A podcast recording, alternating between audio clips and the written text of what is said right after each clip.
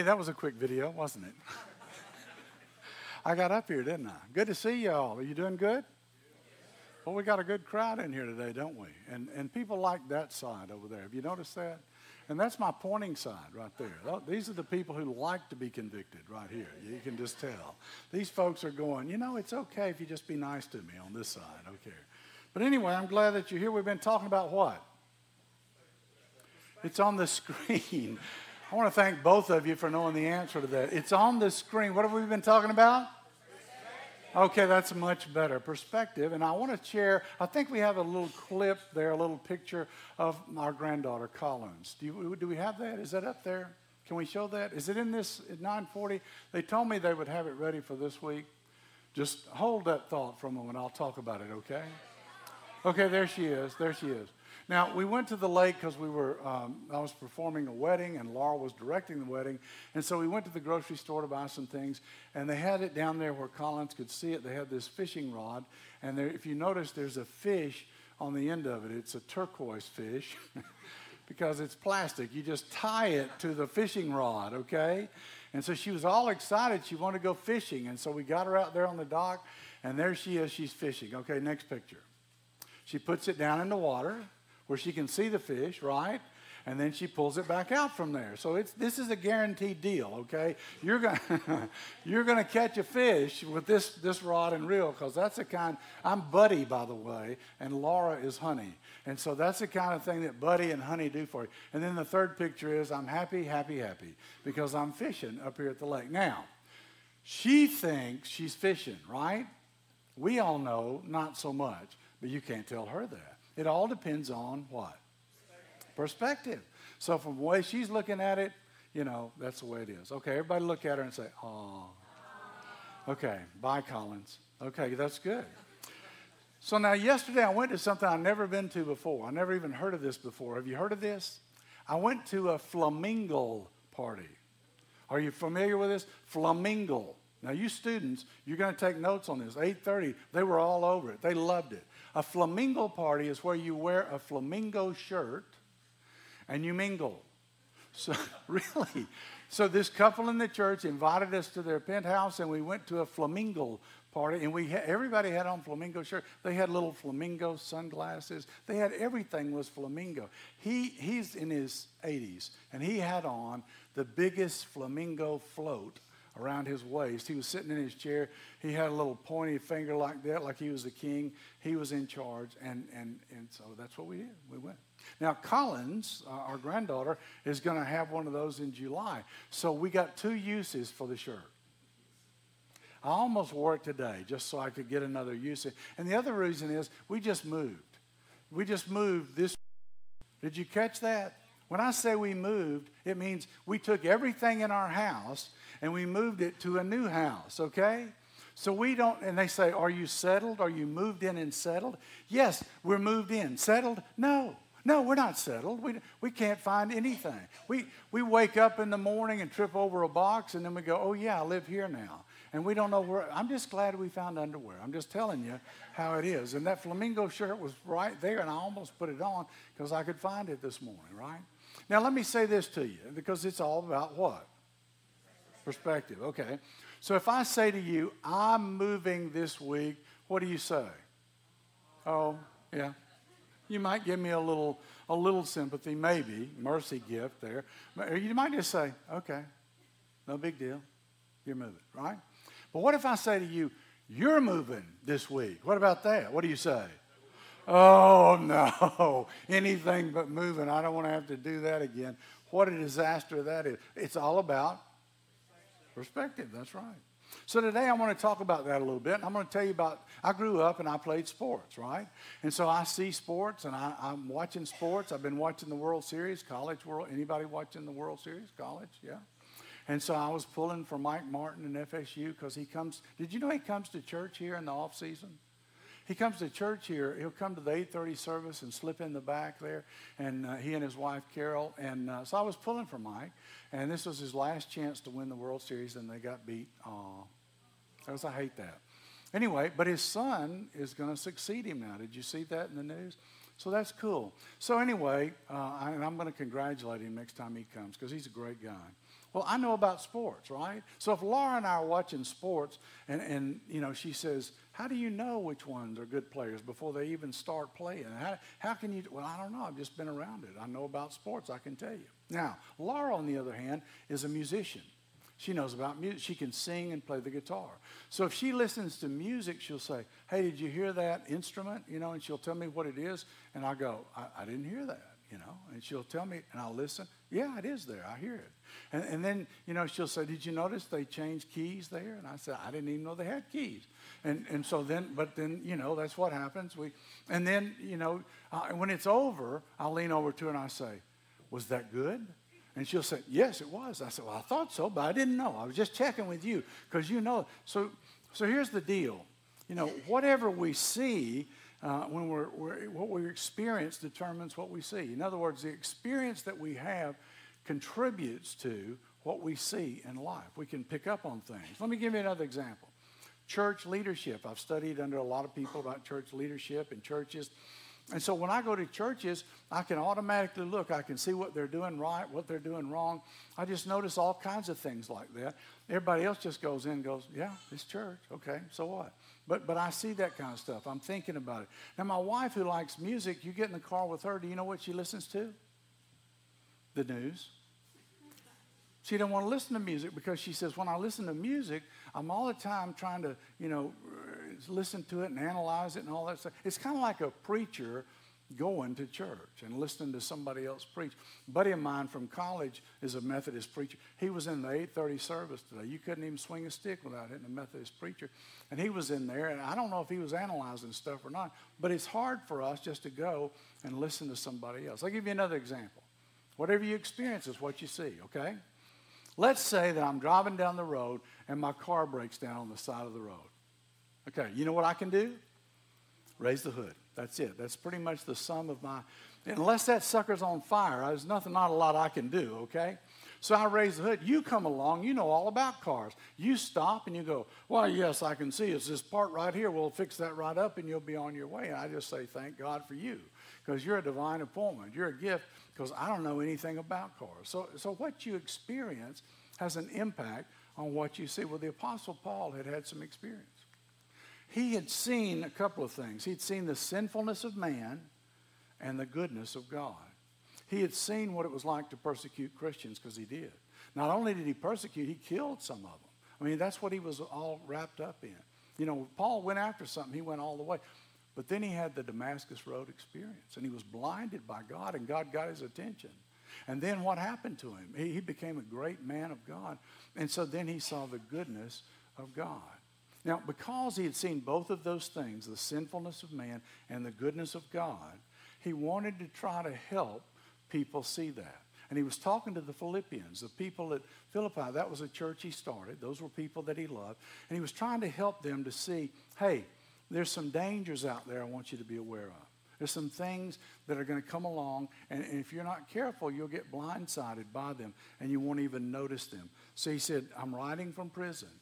And you know, he's writing from prison. He wants to go preach in Rome, but he's in prison. His goal is to get a lot of people together, tell them all about Jesus. But God says, No, I got a better plan. I'm going to put you in prison so you can write most of the New Testament. And when you do that, you're going to have a much bigger impact and influence on people than just going out and preaching one time. In fact, we're still talking about him today, aren't we? And so you see how God used that in such a powerful way. And, and so he's in prison. What does he say? Rejoice in the Lord. He says, in other words, here's a guy that probably needed, you know, if it was me, I'd need people to come around me and, and kind of pick me up and, and support me and encourage me. He's encouraging these folks. He's saying, I love you, I appreciate you. Rejoice in the Lord. No matter what's going on, rejoice in the Lord. And so, what happened in those days where people started sharing the gospel? They, they, they, were like the students who are here sharing the gospel this summer, and they went out. And who were the first people they took the gospel to? Well, they went out and they talked to the Jewish people. That's who they wanted to communicate with, right? And then, then they went to the Samaritans. And the Samaritans were, were half Jewish, right? And, and half Gentile. I mean, you know, they might have a Jewish parent on one side and the other a Gentile. And so they were partially Jewish. And the Jews weren't sure if you could do that. Um, but they said, well, since they're Samaritans, they're kind of Jewish, so I guess it's okay, right? Well, then they started taking the gospel to the Gentiles, and they said, wait a minute, you can't really do that. And, and so these Jewish, these strict Jewish people said, what you've got to do is you've got to become a Jew before you can become a Christian. And they had this big debate, and they argued about it for a while, and they said, okay, okay, you don't have to do that. You can just become a Christian after that. And so Paul was trying to help them understand what it means to be a Christian. One of the big arguments they had was about circumcision. And they said, well, you can't be a Christian unless you're circumcised. And you can imagine that's a pretty hard sell for an adult man. You want me to do what? Exactly. What are you talking about? I, no, that's okay. Y'all go ahead and do that. I'll be over here, okay? And, and so they don't really want to do that. And, and, so they say, well, no, you don't have to do that. And, and they get caught up in a lot of rules. And those rules really don't mean anything to people, but that's kind of the background. Now, here's the danger. Number one, it's legalism. Number one, it's legalism. That's the first danger that we see. That's what Paul knew about. What is legalism? Well, it's substituting rules for relationship. It's substituting rules for relationship. Now, you don't like to just follow a bunch of rules. I mean, who, who does? You know, if I just came in and I said, okay, Joe says that you have to do this. It's kind of like Simon says, Joe says you have to do this all week. Well, why are you doing it? Well, because Joe said so. I guess, you know, well, that's not going to last. Who wants to do that just because I said something, right? And so, what, what we need to see is that there were a lot of rules. There were biblical rules, man made rules, Jewish rules, all kinds of rules. And those rules really were, were not important to the people. So he says, For it is we who are, are the circumcision. What's he talking about? He says, We who serve God by the Spirit, who boast in Christ Jesus, and who put no confidence in the flesh. What's he talking about there? He said, though I myself have reasons for confidence. He's talking about circumcision, but he's talking about circumcision of the heart. He's talking about how your heart can be pierced by the gospel. He's talking about how the Holy Spirit can speak to you and how that can motivate you to follow him. Now, Paul says, if anybody's got a pedigree, I do. He's saying, I'm the guy. He said, I was a Pharisee. I did everything right. And he did. All the rules that they had, he followed all those rules to the T. He was somebody in his mind because of all that he did. It was saying, I was born in the right group. I was an elite of the elite. I'm a Pharisee's Pharisee. It would be like saying, my dad was Billy Graham and my mother was Mother Teresa. Okay? Would that get your attention there? Huh? Hello? Are you awake? Okay, I just want to check. It's like I was, I was raised in the church. I was baptized as a baby. I went to Christian school. I did everything right. I, I was there every Sunday, no matter what. I behaved the right way. And not only did he follow the Ten Commandments, but the Pharisees had 613 rules. Look at the person next to you and say, 613 rules. Go ahead and tell them that. Right?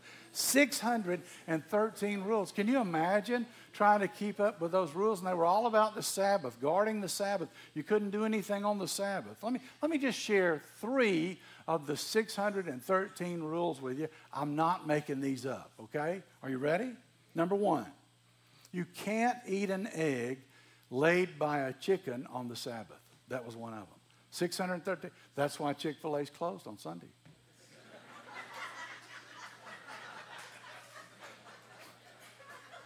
I'm not making this up. It's right there. Are you paying attention? that was pretty good, wasn't it? Okay, the second thing was that if you got bit by a mosquito on the Sabbath, you, I know, I know. If this happened, I wouldn't like it. If you got bit by a mosquito on the Sabbath, you couldn't scratch it because that would be work. That's right. You couldn't scratch the mosquito bite. That's another important rule. If you want to be a godly person, stay away from the mosquitoes, okay? Another one is this. On the Sabbath, you can't look in the mirror.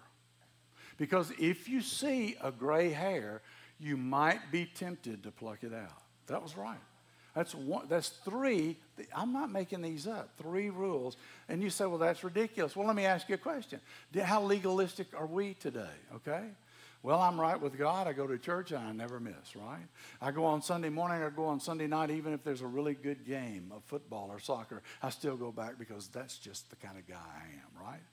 Or I go to prayer meeting, I pray an hour a day. And if you only pray 58 minutes a day, you're out of there. You're history. You're just not cool enough, right? You're not as righteous as I. I read through the whole Bible every year. How about you? Do you do that? Hmm? Hmm? Hmm? Okay. Or I'm not as bad as those other people. Some people go to R rated movies. I don't go to R rated movies. I couldn't even see The Passion of the Christ because it was an R rated movie. It's a lot of rules, right? I don't drink alcohol, not even when we're having communion. It's strictly grape juice for me, pal. That's the way it's going to be, right? Or I don't listen to secular music. You know, you can get caught up in all kinds of legalistic things, even today, that are crazy. And here's what they produce two things. Write this down. They produce, legalism produces false guilt, it produces false guilt, and it produces false confidence. Now, what am I saying by that? Well, if you start comparing yourself to other people, you might begin to think, well, I'm nobody. Well, I don't do the right thing. Well, they're, they're holier than I am. I'm not good enough. I, I need to work at this. I need to be better. So you're all the time beating yourself up because you don't measure up, right? The other side of that is the false confidence is I'm better than you are. And so all I have to do is compare myself to you, and I feel pretty good about myself. So stick around because you make me feel good, okay? And I like to just look at you and go, I'm better than they are. Boy, how that's great. And so you have to be careful. Paul says, be careful about that. Don't get caught up in that kind of stuff. That's a danger that you don't want to be stuck in the danger of legalism. Okay, you got it? Second thing, he says, don't, don't get caught up in worldly distractions. There's all kinds of worldly distractions out there. And they, what do they do? They distract us. That's why they're distractions. They distract us from what God is really saying is important and what Paul wants us to understand. Now, the Greek word he says, all these worldly distractions compared to Jesus are rubbish. They're garbage. The things, some of these things that we hold important, they're worthless. They're temporary. They do not matter. He said, but, but the, that relationship with Jesus and the eternal things, those are the things that matter. And so that's really what he's talking about there. Uh, you know, pray the prayer to know Christ and to follow Christ and to live with God. Experience the goodness of God, he's saying, because he's experienced that now. It's changed his life, and he wants to tell other people about it. And the third thing is spiritual complacency spiritual complacency. Now, here's the deal you and I need to be satisfied with the things we have, okay? But we don't need to be satisfied in our walk with God because we always want to grow. We're going on to perfection. We always want to grow. We want to get closer to God. We, we want to do what God would have us do. Not because that'll save us, because we're saved, we have a heart for God. We want to do what we want to be obedient. We want to follow him. We want to do what will please him. And so you can get spiritually complacent about your spiritual life or about your marriage or about your kids or about your giving. He said, don't get spiritually complacent. Watch out for that. And he says, I've seen the unfaithfulness of men, but I've also seen the goodness of God. And so I want you to see that and focus on that. And, and be satisfied with what you have, but, but you know, look beyond that to see what God would have you do. Okay, now let me just wrap it up by telling you this story, okay? You still with me? Anybody awake? Is there anybody here in the room? Is this the dress rehearsal? Okay, here's, I want to thank both of you for sticking around. Okay, here's the deal. Yesterday at my flamingo party, say that to your person next to you. Flamingo. Don't you just like saying that? Isn't that cool? All the students in here, they're going to come in next Sunday with flamingo shirts on. I can tell. And they're going to be having one of those parties. And you need to get all those props too when you do it because it's just way cool, okay? So I'm at this party and I meet this guy and his name is Carlos. And I ask him about his life and he said, Well, I was born in Mexico and when I was 10 years old, my family moved to Houston. And he said, I couldn't speak English and I couldn't read English and I'm 10 years old, so I don't know my address and I don't know my phone number and I can't tell you anything. I'm just 10 years old. I've just shown up. I'm here. And the neighbor next door, he speaks Spanish. And he says, Hey, you want to go for a ride on my bike? And he says, Yeah. He said, Well, get on. I'll, I'll take you for a ride. He said, Where are we going? He said, We're going around the block. He said, I get on the back of the bicycle. And the kid doesn't go around the block. He goes several blocks. He keeps going. And when he gets to where he's going, he goes to his grandmother's house. And when he gets there, his grandmother says, Since you're here, I'd like for you to cut the grass. And the kid looks at, his, at Carlos and he says, Hey, listen, my grandmother wants me to cut the grass, so here's a nickel. Get on the bus and just ride it back to the house, you know, because I can't take you back right now. So Carlos, he doesn't know any better, so he gets on the bus. He pays the nickel. This was a long time ago, and he takes and he, so he rides the bus all the way to the end of the line. Bus turns around. He comes back in Houston. It goes all the way to the end of the line again. He turns around. He's sitting in the back of the bus. He just keeps riding the bus. Finally, the bus driver says, I got to go home. My shift is over. So he just takes him to downtown Houston and says, Get off here. Carlos doesn't know where he is. He can't read street signs. Now, I want you to imagine this. I'm telling you this story, and you're hearing it from your perspective. But what if it was you? What if you can't read? What if you don't know your address? What if you can't speak the language? What if you don't know how to get to your house? You don't know the phone number? You're in downtown Houston, a pretty big place. How are you going to get home? So he said he just kind of walked around downtown Houston looking in the windows. And finally, I mean, this was all day long. And finally, you know, he starts crying. He doesn't know what else to do. And then this Mexican lady comes up to him and she speaks Spanish and she says, What are you doing? And he tells her what happened. And she said, Well, where do you live? He said, I don't know. Well, what's your phone number? I don't know. Well, how do you get to your house? I don't know. He, he doesn't, but she can translate for him. So, out of the goodness of her heart, she takes him to the police. He said, I was lost. She takes him to the police station. She translates for him. They ask him the same questions. Where do you live? I don't know. What's your phone? I, I don't know. What street? I don't know. He doesn't know anything. And so finally they keep asking him questions. And then he remembers, because they rented this house, he remembers the only thing he knows is the name of the landlord. And the landlord has this unusual German name. And so he knows that name. And so he tells the police, you know, through the translator, he says, Well, this is the landlord. And so there's not that many in the Houston phone book with that last name. And so they call them all. And finally they get to the landlord and they go, Hey, have you rented this house, you know, and do you, are you looking? And they say, Yeah, we're looking for this kid. Can you? We got him right here. And so then they get the address. And it was about seven, I asked him, Do you know how far? It was about seven miles from where he was to where he lived. But it could have been the moon for all he knew. And so he, he finally, he said, Now that woman saved me. He said, I was lost. And, and God just sent that woman into my life, and that saved me. That, that's how I got home. Now, fast forward in his life. He's older, okay? Now he's an adult, but he doesn't know Jesus. He said, for him, he grew up in the Catholic Church. And he said, growing up in the Catholic Church for me, he said, it was in Latin. So he said, we couldn't understand anything they said. They told us when to stand up, when to sit down, when to kneel, you know, all that stuff. We did all that stuff. We didn't know what we were doing. We didn't know what he was talking about. We just went because that's what you did because everybody did that. We were just a community religion, right? And he said, so I'm on this airplane and I'm a businessman and all I want to do is have a drink and go to sleep and go back home, right? And he said, I'm really lost. I, I don't know God. And he says, this guy gets on, he sits down beside him and he's a minister. And he looks at him and he starts talking to him. And this is what he says. This is what got his attention. He says, What has God done for you today? He said, What do you mean? He said, What has God done for you today? He said, I hadn't talked to God, okay? I'm just trying to catch a ride home and, and fly home. But he said, The guy keeps talking to him.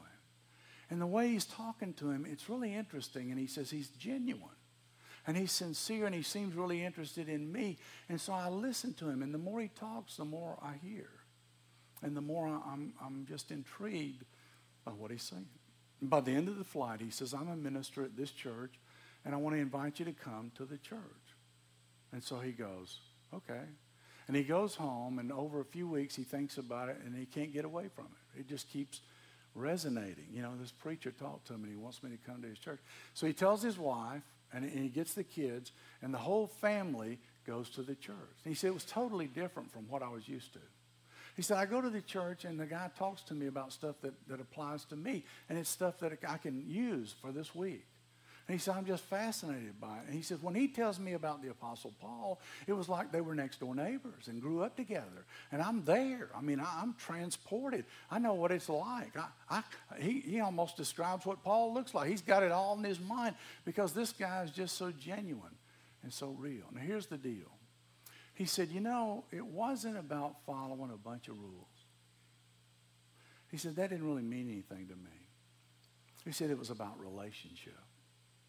And here's another way to say that It's not so much what we do or don't do. He said the important thing is it's why we do it. It's why. If we know why, then we're doing it because we just want to be faithful and obedient to God. We're not trying to follow rules. We're just trying to please Him and love Him because He's been so good to us. See, there's a big difference in that and just trying to follow all these rules. Now, listen. Here, here's this unbeliever, this non Christian guy, and this guy talks to him. He says, Not about rules, it's about relationship. And that really touched him. What has God done for you today? And, and, and he made him think, What has God done for me? And, you know, the whole thing, count your blessings, name them one by one. You'll be amazed what God has done. And so I want to encourage you this week, if you get a chance to talk to somebody who's far from God, this is your chance. You know, God puts them in your path and they ask you a question. Best time to answer is when they ask. You get the opportunity, what you can do is say, hey, let me just ask you a question. What's God done for you today? And that winsome, attractive, loving spirit. Holy Spirit speaks through you to other folks. God put you in that place for a reason.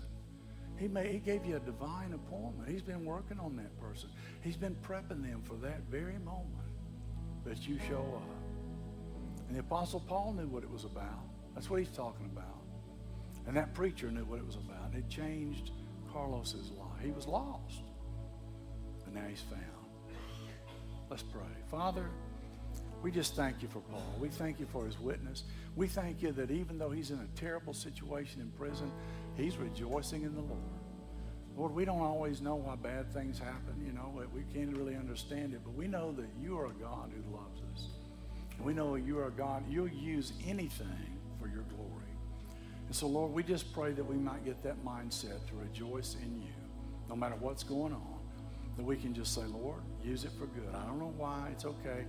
You just use it for good in my life and the lives of others. And we'll thank you for that privilege. In Jesus' name.